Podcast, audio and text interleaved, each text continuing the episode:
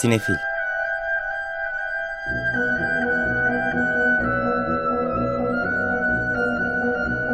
Hazırlayan ve sunanlar Melis Behlil ve Yeşim Burul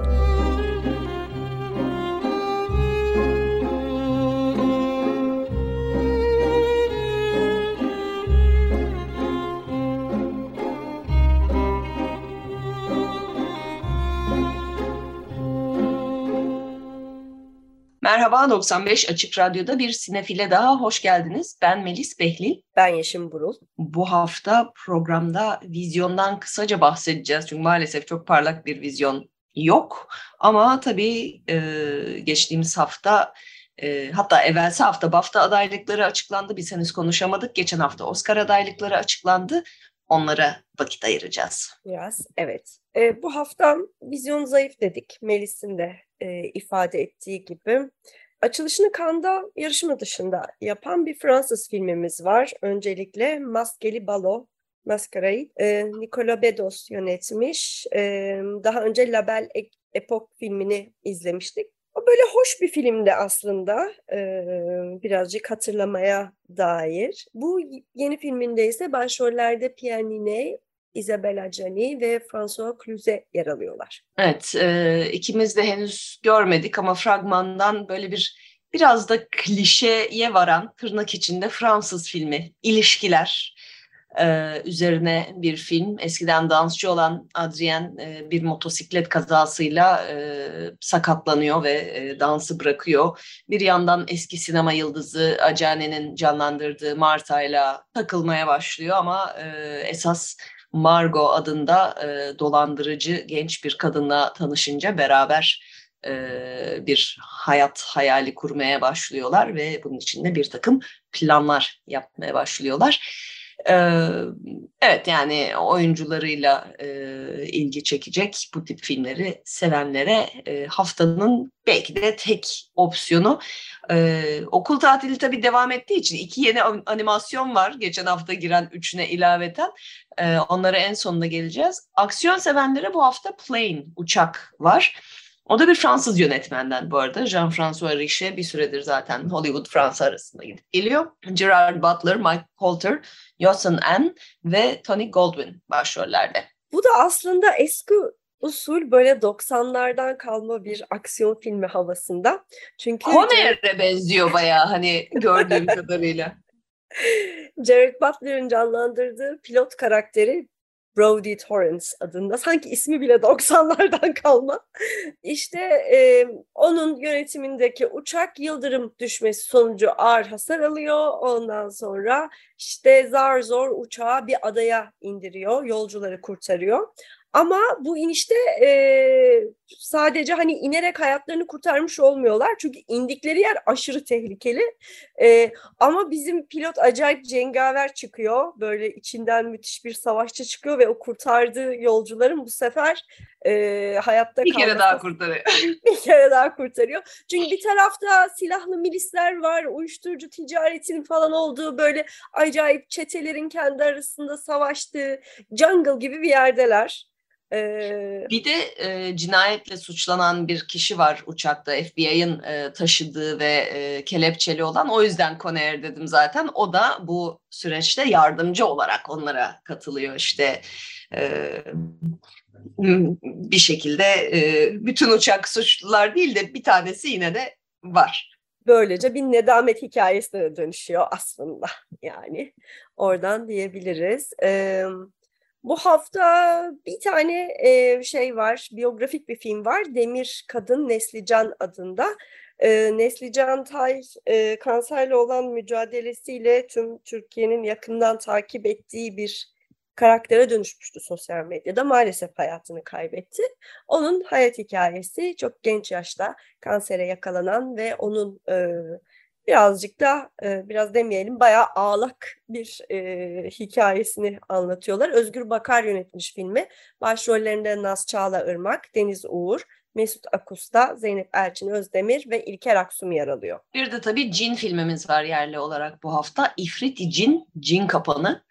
Ertuğrul Yürekli Kul yönetmiş. Başrollerde Burak Ergün, Canan Çalışkan, Ertuğrul Yürekli Kul ve Kerem Kurt yer alıyorlar. E, Aziz adlı bir karakter çocukken babasından şiddet görmüş. E, aynı zamanda epilepsi hastası. Bana başka birini hatırlattı ama neyse hayatında bir takım kabuslar görüyormuş bu nedenle. İşte yanlışlıkla bir kaza yapıyor, birini öldürüyor, Aziz kaçıyor ama tabii cinler peşini bırakmıyor, büyücüler falan filan. Fragmanından öyle, e, öğrenci filminden hallice ya da hallice bile değil diyebileceğimiz bir yapım. Evet, Melis'in dediği gibi ayrıca e, bu hafta e, sömestr tatiline girilmiş olduğu için iki tane de e, animasyon filmi var. Bunlardan biri bu senenin iddialı ve beğenilen yapımlarından Puss in Boots Çizmeli Kedi serisinin yeni filmi. Puss in Boots The Last Wish Çizmeli Kedi Son Dilek adıyla bizde dublajlı olarak gösterime giriyor. Orijinal dilinde seslendirenler bayağı e, havalı. Antonio Banderas, Selma Hayek gibi isimler var. Florence Pugh da var son evet. zamanların favori oyuncularından. Ben bu seriyi seviyorum çünkü çizmeli kedi karakteri böyle şey kendine fazla güvenen, aşırı e, biraz kibirli ama her seferinde başını belaya sokan e, bir kedi kahraman. Burada da e, kedilerin dokuz canlı olma şeyinden yola çıkıyor. Meğer bütün o yaşadığı tehlikeli ve dikkatsiz e, hayat tarzıyla daha önce sekiz kere ölmüş. Kala kala bir canı kalmış. İşte o bir canıyla nasıl hayatta kalmayı başaracak onun hikayesi. Evet, bir daha can edinmek için de bir e, e, şeyi kara ormanda dilek yıldızını bulmak üzere yola çıkıyor ama e, tahminim çocuklara e, yok öyle şey çok hayat hakkınız yok biraz daha derli toplu olun gibi bir mesajda toparlanıyordur diye tahmin ediyorum. Bir de e, Ainbo Spirit of the Amazon. Ainbo Amazon'da büyük macera var. Jose Zelada ve Richard Klaus yönetmişler. E, Türkçe seslendirenler yine yok e, basın bülteninde. Amazon ormanlarını kurtarmaya çalışan e, kabile üyesi genç cesur kız Ainbo'nun maceraları. Bu arada e, Çizmeli Kedi'yi seven başkaları da var herhalde. Altın Küre, BAFTA'lar ve Oscar'larda en iyi animasyon adaylarından e, biriydi. Biri hala BAFTA ve Oscar'lar e, henüz verilmedi. Yani muhtemelen almayacak çünkü bu sene Pinokyo toparlayarak gidiyor. O olmazsa Turning Red var. Ama hani bu da e, bir animasyon için oldukça iyi bir başarı. DreamWorks yapım olduğunda altını çizelim. Evet, Shrek evreninden gelen bir karakterdi zaten kendisi. Evet, bu haftaki yeni vizyon filmlerimiz bu kadar. Maalesef. Ama Sinematek bizi boş bırakmıyor. Zaten e, geçtiğimiz birkaç haftadır yeni programlarından bahsediyoruz. Genç Alman sineması ve 80'ler Türkiye sinemasında kadın programları.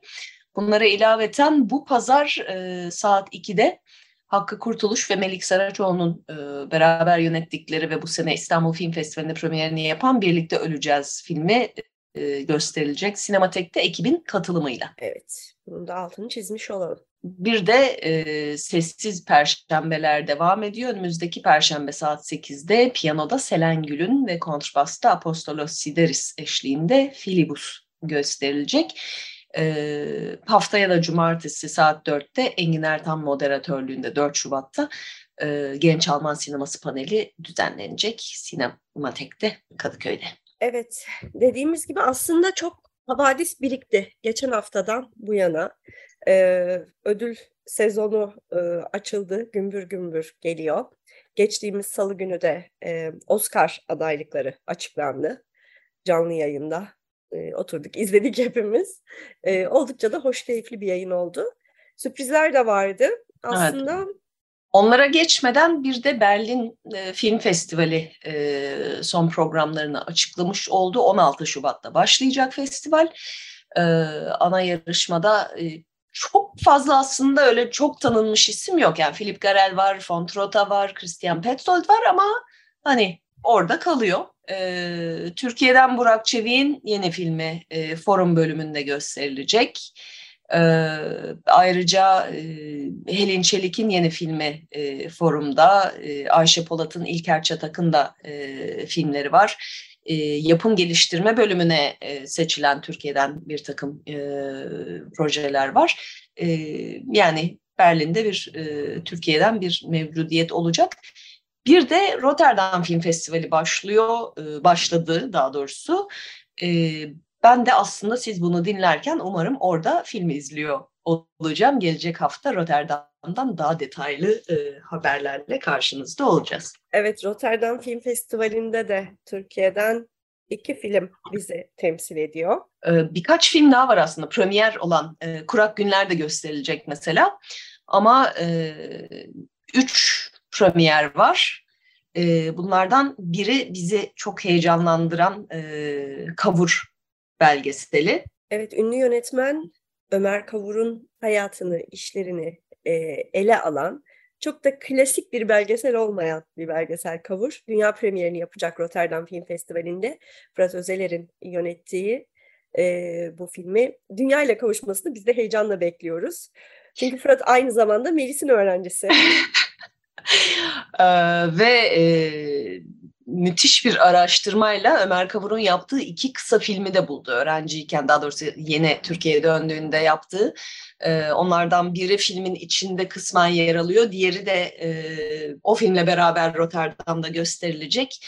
O yüzden e, çok heyecanla bu premieri e, bekliyoruz hep beraber. E, bir premierde Umut Subaşı'nın ilk uzun metraj filmi sanki her şey biraz felaket. Ee, bir de Melisa Önel'in Aniden'i Avrupa premierini yapacak Rotterdam'da. Ee, dediğim gibi e, umarım bunlar hakkında biraz daha kapsamlı bir şekilde e, konuşabiliriz haftaya. Ben de görebilmiş olurum onları her şey yolunda giderse. E, Rotterdam böyle biraz daha aykırı, biraz daha yenilikçi. İşte Locarno ve Rotterdam genelde hani festivallerin daha yeniliğe açık olanları olarak görünürler. E, Berlin, Venedik kadar en eski, en meşhur, en büyük değillerse bile sinefiller için e, daha da heyecan verici festivaller. Evet, yani bir taraftan festival sezonu, bir taraftan ödül sezonu. Sinefiller için yılın en heyecanlı zamanındayız. Havalar da soğuyor bir taraftan çok şükür sonunda diyelim. İçeride kalıp film izlemek için daha çok sebebimiz var. Evet, e, BAFTA'lara gelelim o zaman. Çok büyük sürprizler yok aslında ama galiba herkesin en çok şaşırdığı Batı cephesinde yeni bir şey yokun, yeni versiyonunun 14 adaylık alması ki Oscar'larda da çok ciddi adaylıkları oldu e, ardından. E, ve bu 14 Crouching Tiger, Hidden Dragon ile e, en fazla adaylık alan, e, BAFTA'larda en fazla adaylık alan İngilizce olmayan film rekorunu yenilemiş oldu e, Batı cephesi ki yani işte Netflix'in gücü herhalde bu. Yani film tamam etkileyici ama iki buçuk saatlik e, depresif bir Alman savaş filmi. Bir taraftan da çok klasik anlamda geleneksel bir film. Anlatı evet. tarzı, konusu, her şeyiyle. Dolayısıyla bir taraftan e, Britanya içerisindeki bütün o kültürel çekişmeleri de bana canlandırmadan geçmiyor. Benzer bir şey tabii Oscar'larda Amerika'da da e, konuşabiliriz. Yani aynı listede hem Everything Everywhere All at Once'ın olması hem de All Quiet on the Western Front'un olması e, neredeyse iki zıt kutup. Yani bu kadar farklı hikayeler, bu kadar farklı sinema anlayışları e, bence hayatımızın belki de her alanını e, artık çepeçevre e, saran ve hatta bizi boğazlayan o kutuplaşmanın da bir işareti gibi geliyor. E, çünkü İngiltere'deki sinema üretim ortamlarına birazcık hani oradaki akademi üyelerine falan da bakacak olursak birazcık ne olursa olsun günün sonunda toplumun ruhunu yansıtır sinema. E, birazcık yaşananların nabzını tutar. Bir taraftan yeniliğe doğru böyle koşturarak giden yeni bir nesil var. E, farklı ifade biçimlerinin, arayışların peşinde After Sun'ı vesaireyi de oraya koymak istiyorum tabii. Bir tarafta da eski güzel günler iyiydi.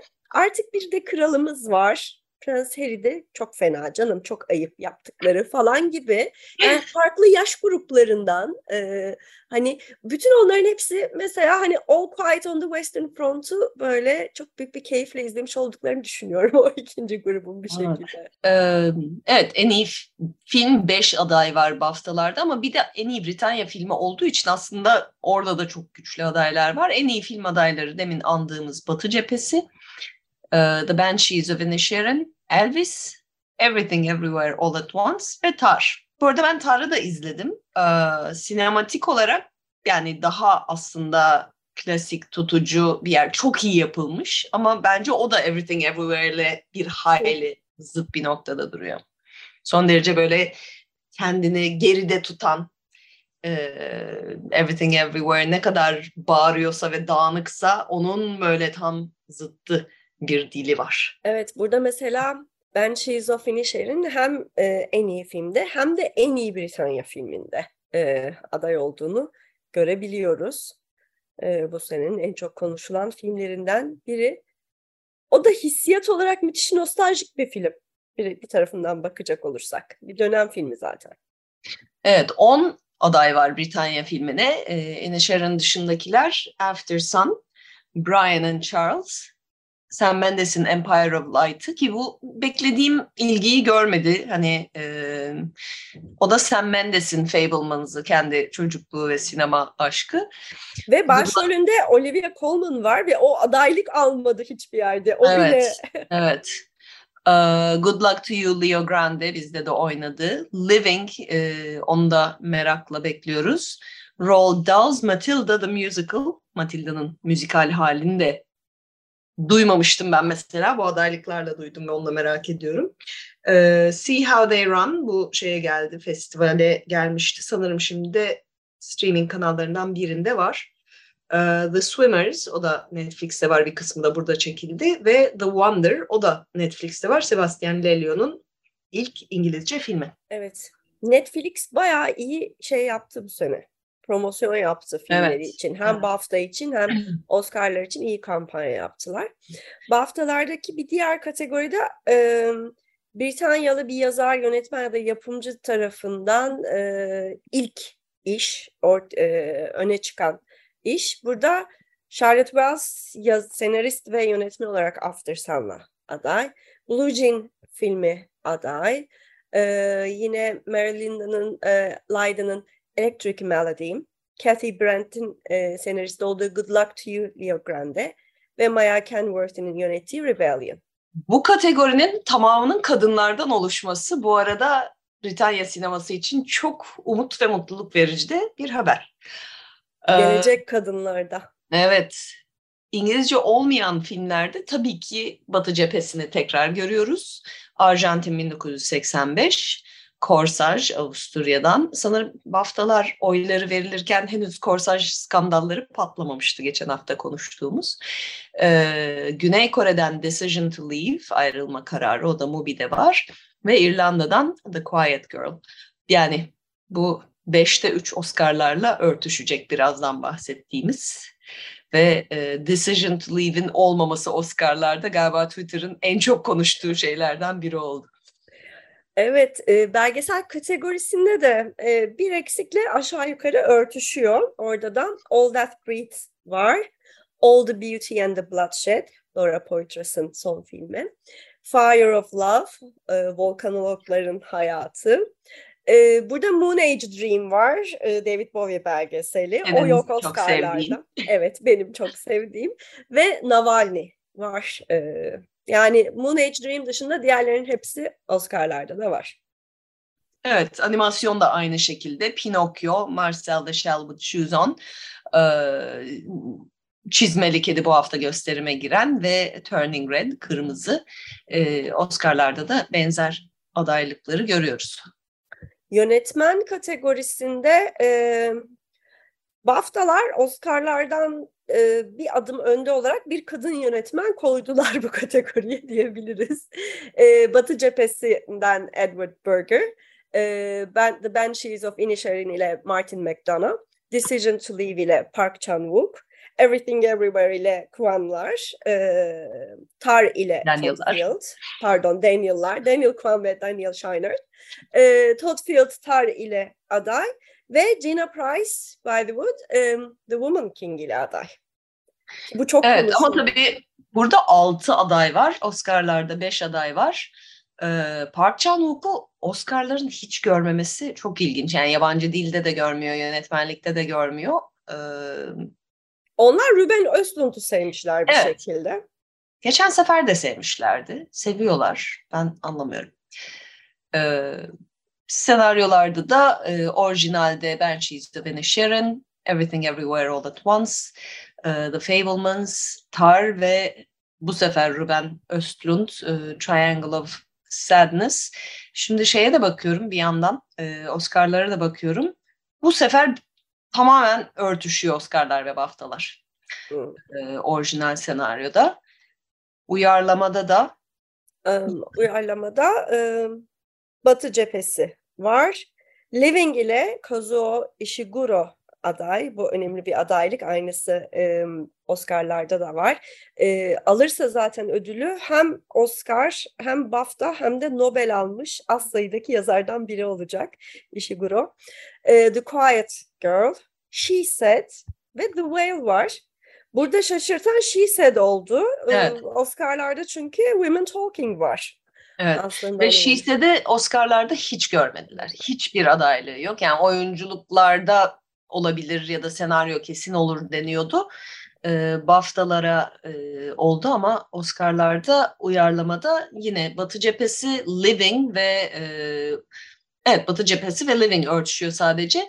E, Oscar'lar daha ana akım gitmiş uyarlama senaryoda. Ben çok ilginç buldum onu. Hani Women Talking var Sarah Paulin'in o ayrı bir yerde ama Glass Onion, A Knives Out Mystery ile Top Gun Maverick aday ki hani Top Gun'a niye film adaylığı, niye sinematografi adaylığı verilir onları anlayabiliyorum. Kurguyu da anlıyorum. Ee, teknik hepsini anlıyorum. Ama senaryo yani bu kadar anlamsız bir adaylık epeydir görmemiştik gibi geliyor bana. Bilmiyorum ya akademi şey diyor gibi Tom seni seviyoruz bir sonraki projende bize iş ver falan gibi. Hani... Ama seni oyuncu adayı göstermeyiz. Bir de o var yani. Hani Tom Cruise'a. E, onu da göstermesinler artık Top Gun filmiyle. O kadar. O bence daha mantıklı ya. Senaryosunu aday göstermekten daha mantıklı. Senaryo hakikaten çok saçma. Hakikaten onun oradan bir şekilde aradan sıyrılmış olması. Ya acaba diyorum ki adaylar mı çok bölündü? Ya yani oylar mı çok bölündü de o olabilir, aradan evet. bir yerden. Öyle bir şeyler olmuş olabilir. Evet. Yine biraz karşılaş. Hilsed bence orada oy almıştır gibi diye düşünüyorum bir taraftan. Ayrışan bir takım e, yani oyları dağıtan başka işler muhtemelen vardı. E, en son listeye kalamayan. En iyi kadın oyuncu kategorisinde e, Kate Blanchett Tar ile Viola Davis The Woman King ile Till ile Daniel Deadweiler, Blonde ile Ana de Armas, Good Luck to You Leo Grande ile Emma Thompson ve Everything Everywhere ile Michelle Yeoh adaylar arasında ama burada da altı aday var yine Melis'in dediği gibi. Ee, mesela Emma Thompson ya da e, Viola Davis, Daniel Deadweiler Oscar'da hiç görünmeyen isimler. Evet, ama yani Ana de Armas kaldı onun şaşkınlığı. O bana da çok ilginç geliyor. Şeylerde kadın oyuncularda mesela siyah oyuncuları bu sefer hiç görmemişler. Daniel Deadweiler çok bekleniyordu. Sanki onun yerini son anda kapan e, Oscar'larda tabii beklenen Michelle Yeoh ve Michelle Williams da var Kate Blanchett'le Ana de Armas'a ek olarak. E, son haftaların en ilginç olaylarından biri aramızda da konuşuyoruz bir süredir. Andrea Riseborough'un To Leslie ile adaylığı. Çünkü To Leslie filminin e, hiçbir tanıtım bütçesi yok. Film zaten çok ufak bütçeli, bağımsız bir yapım. Ama Andrea Riseborough'un performansı da çok seviliyor ve anladığımız kadarıyla Andrea Riseborough'un çok iyi arkadaşları var. Evet, arkadaşlar üzerinden Oscar adaylığı kapma diye bir yeni marketing terimi çıkartabiliriz bence çıktı. Ve bence bunu bizde de uygulanabilir yani çeşitli adaylıklar şunlar bunlar. Ben önümüzdeki sene mesela Oscar'a gönderilecek film seçilirken böyle bir şey deneyelim bakalım bizde bir etkisi olacak mı? Ee, geniş şeyde değil ya geniş sayılarla değil, ufak bir kurul seçiyor bizde orayı zor. Ama işte bir kamuoyu baskısı oluşturursak belki kısmet. Evet. Ama ee, Andrea Riseborough'un bayağı ne denir e, yüksek yerlerde arkadaşları var ya da çok takipçili ünlü arkadaşları var. Evet, Instagram üzerinden e, çeşitli oyuncular e, Riseborough'un Tuleze'deki performansını övdüler ve hani Oscar'larda aday mutlaka olması gerektiği yönünde paylaşımlarda bulundular. Bulundular, bulundular üst üste ve sonunda zaten bir de oyuncular arasında seçiliyor adaylar. Hakikaten etkili oldu ve e, Andrea Riseborough en iyi kadın oyuncu Oscar adayı. Yani ilk başlatanlardan biri Edward Norton'du galiba. Daha sonra işte Demi Moore'undan Minnie Driver'ına en Gwyneth son, Paltrow. Gwyneth Paltrow hepsi en son Kate Blanchett ki kendisi adaylardan biri. Critics Choice Awards'da ödül alırken Andrea Riseborough'a gönderme yapıyor. ee, ve e, Oscar'lar için e, oylama kapanmadan bir gün önce. Yani e, herkesin e, şey yaptı. İlginç bir şey gelebilir bile oradan. Evet. Ödül bile gelebilir. Blanchett üçüncü Oscar alır mı diyorduk. Ben gördükten sonra fazla büyük buldum o performansı. Yani tabii ki Blanchett iyi ve de Almanca öğrenmiş bu rol için. Ayrıca orkestrayı kendisi yönetiyor falan filan. Ama yani üçüncü Oscar'ı için hele ortada Michelle Yeoh varken e, biz göremedik henüz ama Andrea Riseborough çok iyiymiş diyorlar. E, Blanchett'e gitmeme ihtimali ve ümidi var bende. Yani tabii Michelle Yeoh alsın çok isteriz bir taraftan da. 60 yaşında bir oyuncu olarak e, çok da hak ediyor. En iyi erkek oyuncu kategorisinde BAFTA'lardan e, Austin Butler Elvis ile, Colin Farrell The Banshees of Inisherin Brandon Fraser The Whale ile ki en önde gelen e, adaylardan biri, Daryl McCormack Good Luck to You Leo Grande, Paul Mescal After Sun ve Bill Nye Living ki bu ikisi Oscar'larda da adaylıklarıyla... Hepsi aday. Yani Daryl McCormack hariç bu liste evet. olduğu gibi Oscar'lara gitmiş. Zaten birinde altı, birinde beş aday var. Burada da tabii Paul Mescal sevindirdi bizi. Daha fazla adaylık Oscar'larda da bekliyorduk After Sun için. Olmadı senaryoda şurada burada. Olamadı ama Mescal'in adaylığı e, hakikaten mutluluk verici. E, BAFTA'larda ben Bill Nighy'nin e, şansını çok yüksek görüyorum. Ee, yani Oscar'lar için onu tekrar konuşuruz ama e, Bill Nighy Britanya sinemasının çok sevilen oyuncularından biri, çok iyi oyunculardan biri. Bu filmdeki rolüyle çok beğeniliyor. Artık yaşı da fazlasıyla geldi. Dolayısıyla Bill Nighy'e gitmemesi için de hiçbir sebep yok. Evet. Evet. E, yani bu bir sürü tabii teknik e, dallar falan da var. Onlara çok girmeyeceğiz. Biraz zaten e, şeyleri konuştuk e, oyunculuk e, senaryo falan Oscar'lardaki film adaylarına ve yabancı film adaylarına e, bir geçelim. Demin dediğimiz gibi belgeseller neredeyse tamamen e, birebir aynı. Sadece David Bowie filmi yerine A House Made of Splinters e, aday e, Oscar'larda belgesele. Uluslararası yapımlarda da yine Batı cephesi Arjantin 1985 e, ve The Quiet Girl var. Ama e, onlara ek Belçika'dan Close ve Polonya'dan AI. Sanırım hala vizyonda AI bu arada görmeyenler için. E, daha birkaç hafta önce girmişti. En iyi filme bence gelelim. Ya da yönetmeni konuşalım önce bir. Oscar'larda da benzer isimler var ama Oscar'larda hiç kadın aday yok. Martin McDonagh, The Banshees of Inisherin, Daniel'lar Everything Everywhere All at Once, Steven Spielberg The Fablemans ile, e, Tar ile Todd Field ve Hüzün Üçgeni ile Ruben Östlund e, yönetmen adayları. Bu Ruben Östlund sevgisi bence Amerikalıların, ya biraz BAFTA'larda da var ama bu kadar değil tabii. Yani o böyle bir üçüncü dünyaya karşı suçluluk duygusuyla açıklanabilir mi gibi de düşünmüyor değilim. Yani çok sınıf mesele, yani her filminde neredeyse artık aynı şeyi böyle üst üste tekrar tekrar yapıyor. Ee, yani ben Triangle of Sadness'ı bir önceki filmine nazaran hani Kare çok daha iyiydi bence. Ve Kare'de söylediği şeyi bir daha söylüyor gibi e, bir hisle çıktım o filmden. E, o yüzden yani hem yönetmende hem senaryoda bu kadar e, tekrar tekrar seçilmiş olması da bana hem acaba filmde. filmde yani kareyi izlemedi mi bunlar diye düşünmeden edemedim. Muhtemelen hayır. Film adaylarına baktığımızda yine e, Batı cephesi, Avatar, e, yine Avatar, e, The Banshees of Inisherin, Elvis, Everything Everywhere All at Once, The Fablemans, Tar, Top Gun, Hüzün Üçgeni ve Women Talking. Tek bir kadın yönetmen filmi var arada. Sarah Paulin'in e, Women Talking'i.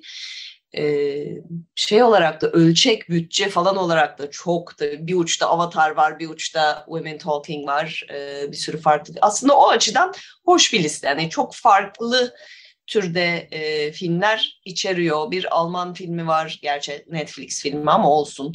Bir e, işte Danimarka'dan film var falan böyle biraz daha uluslararası e, şeyler olması da iyi. Belçize ve Neşeren'e de İrlanda filmi sayabiliriz. E, hatta Elvis'e de Avustralya filmi diyebiliriz. Tahmine gelince de böyle bir Everything Everywhere All at Once 11 adaylık birden alınca sanki acaba filmi de alır mı diye ben ümitle beklemeye başladım. Bakalım göreceğiz. Yine de çok beyaz bir liste. Ya tam biraz evet. mavilik var içinde ama o sayılmaz. Evet.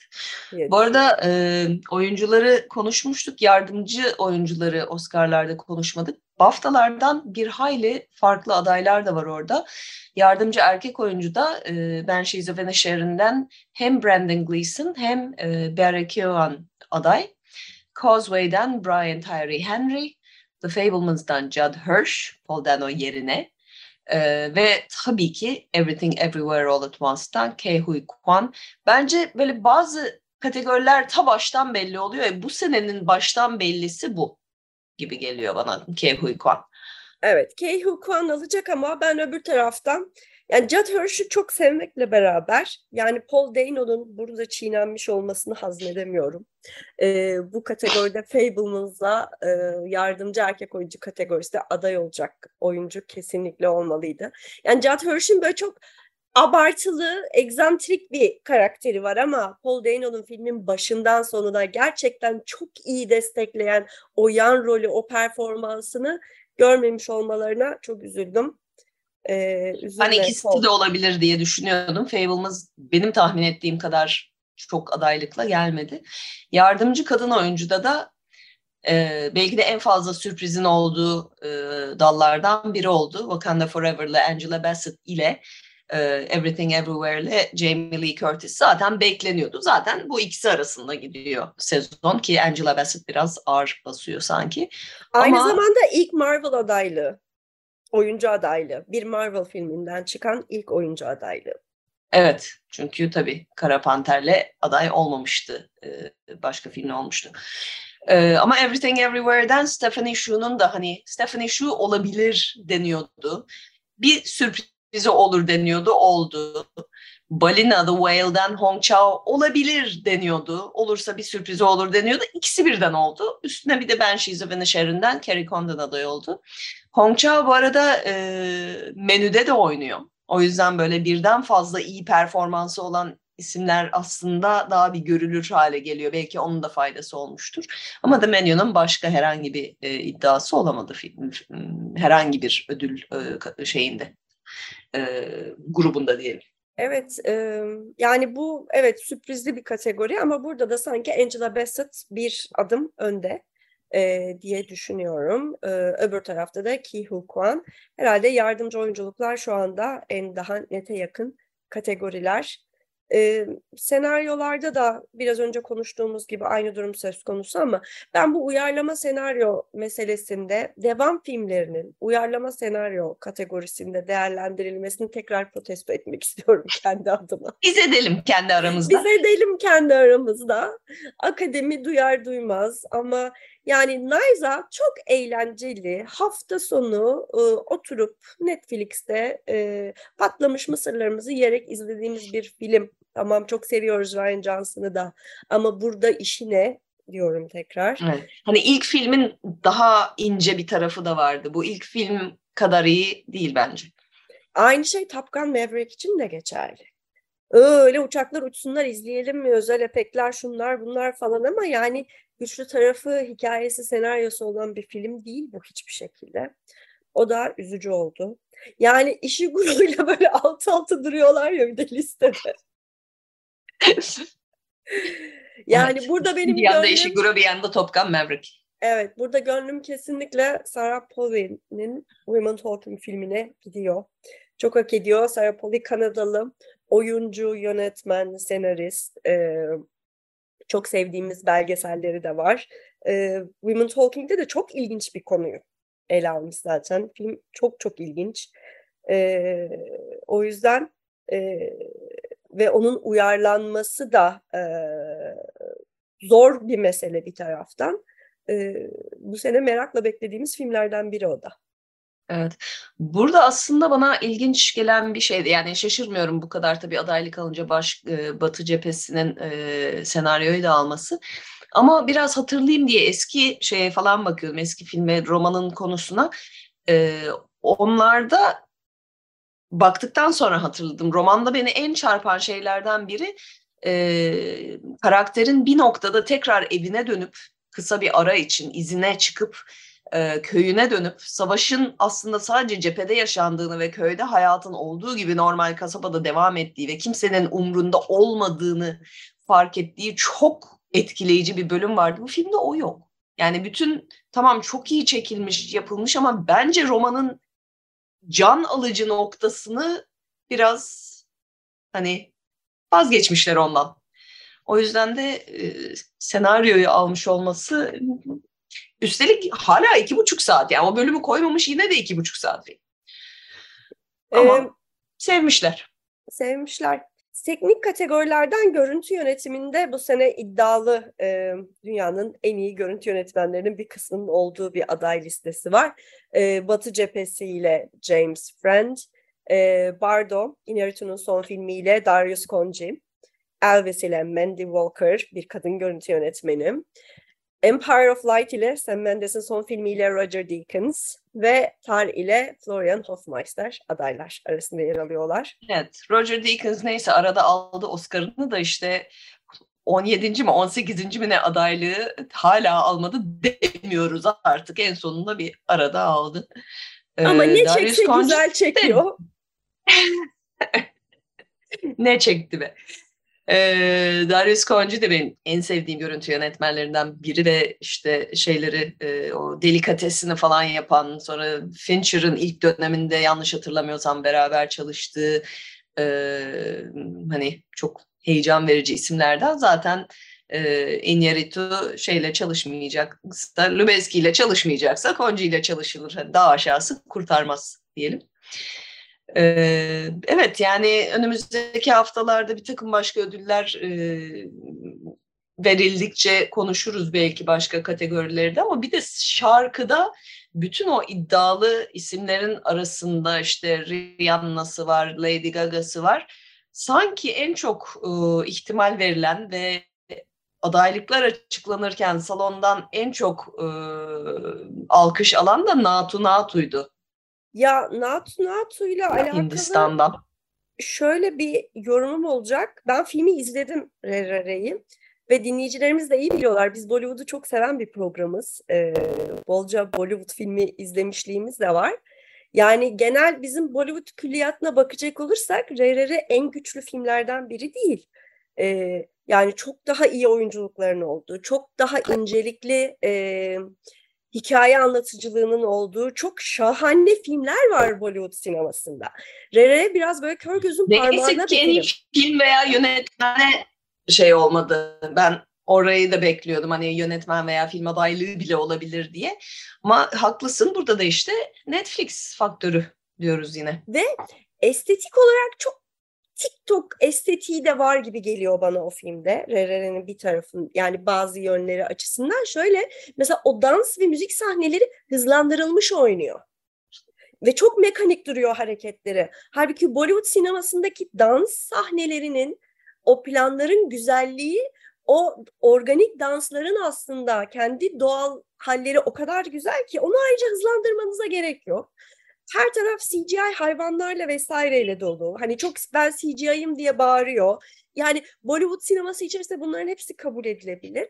Ama tam anlamıyla böyle bir sömürgeciliğe giriş dersi kıvamında ama daha yeni mezun bir hoca anlatıyor gibi. Ee, halbuki onu çok daha iyi anlatılmış bir dolu versiyonu var bugüne kadar.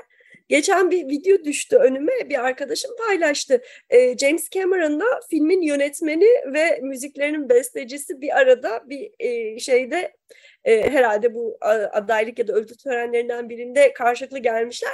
Cameron övüyor ve filmi izlemiş ve çok beğenmiş falan. E, yanında da eşi var. Yani tam James Cameron'ın seveceği gibi her şey çok düz. O yüzden çok sevmesini anlıyorum. E, bir de muhtemelen izlediği ilk Bollywood filmi de olabilir e, bir taraftan. Yani şunu şunu şöyle yapmışsın bu çok güzel diyor. E, evet bunu yapan bir sürü Bollywood filmi var. Yani e, zaten normu o. Zaten bütün bunlar bunun normu.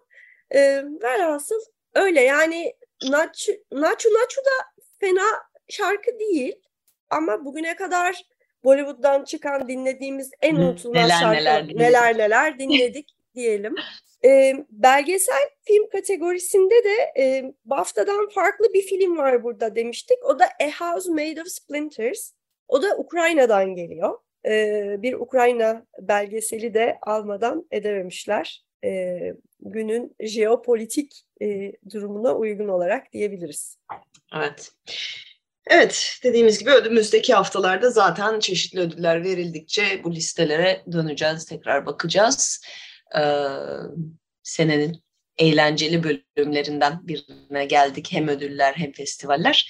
Haftaya da dediğim gibi biraz Rotterdam haberleriyle gelebileceğimi umuyorum karşınıza. Ama bu haftalık burada toparlıyoruz. Evet, e, bu hafta programımızın sonuna gelmişken size geçtiğimiz hafta içerisinde kaybettiğimiz, çok sevdiğimiz ve e, pek çok filmde de e, şarkıları kullanılan bir müzisyenin müzikleriyle veda etmek istiyoruz. Evet, David Crosby'den bahsediyorum.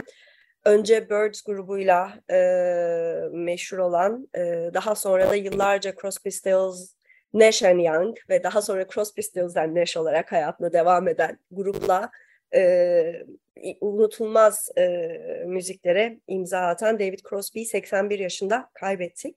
Ayrıca iki farklı grupla e, Rock and Roll Hall of Fame'e giren nadir sayıdaki e, müzisyenden biri olduğunu da söylemek lazım. Evet, teknik masadaki arkadaşlarımıza ve bu haftaki destekçimize çok teşekkür ediyoruz. Herkese iyi seyirler. İyi hafta sonları.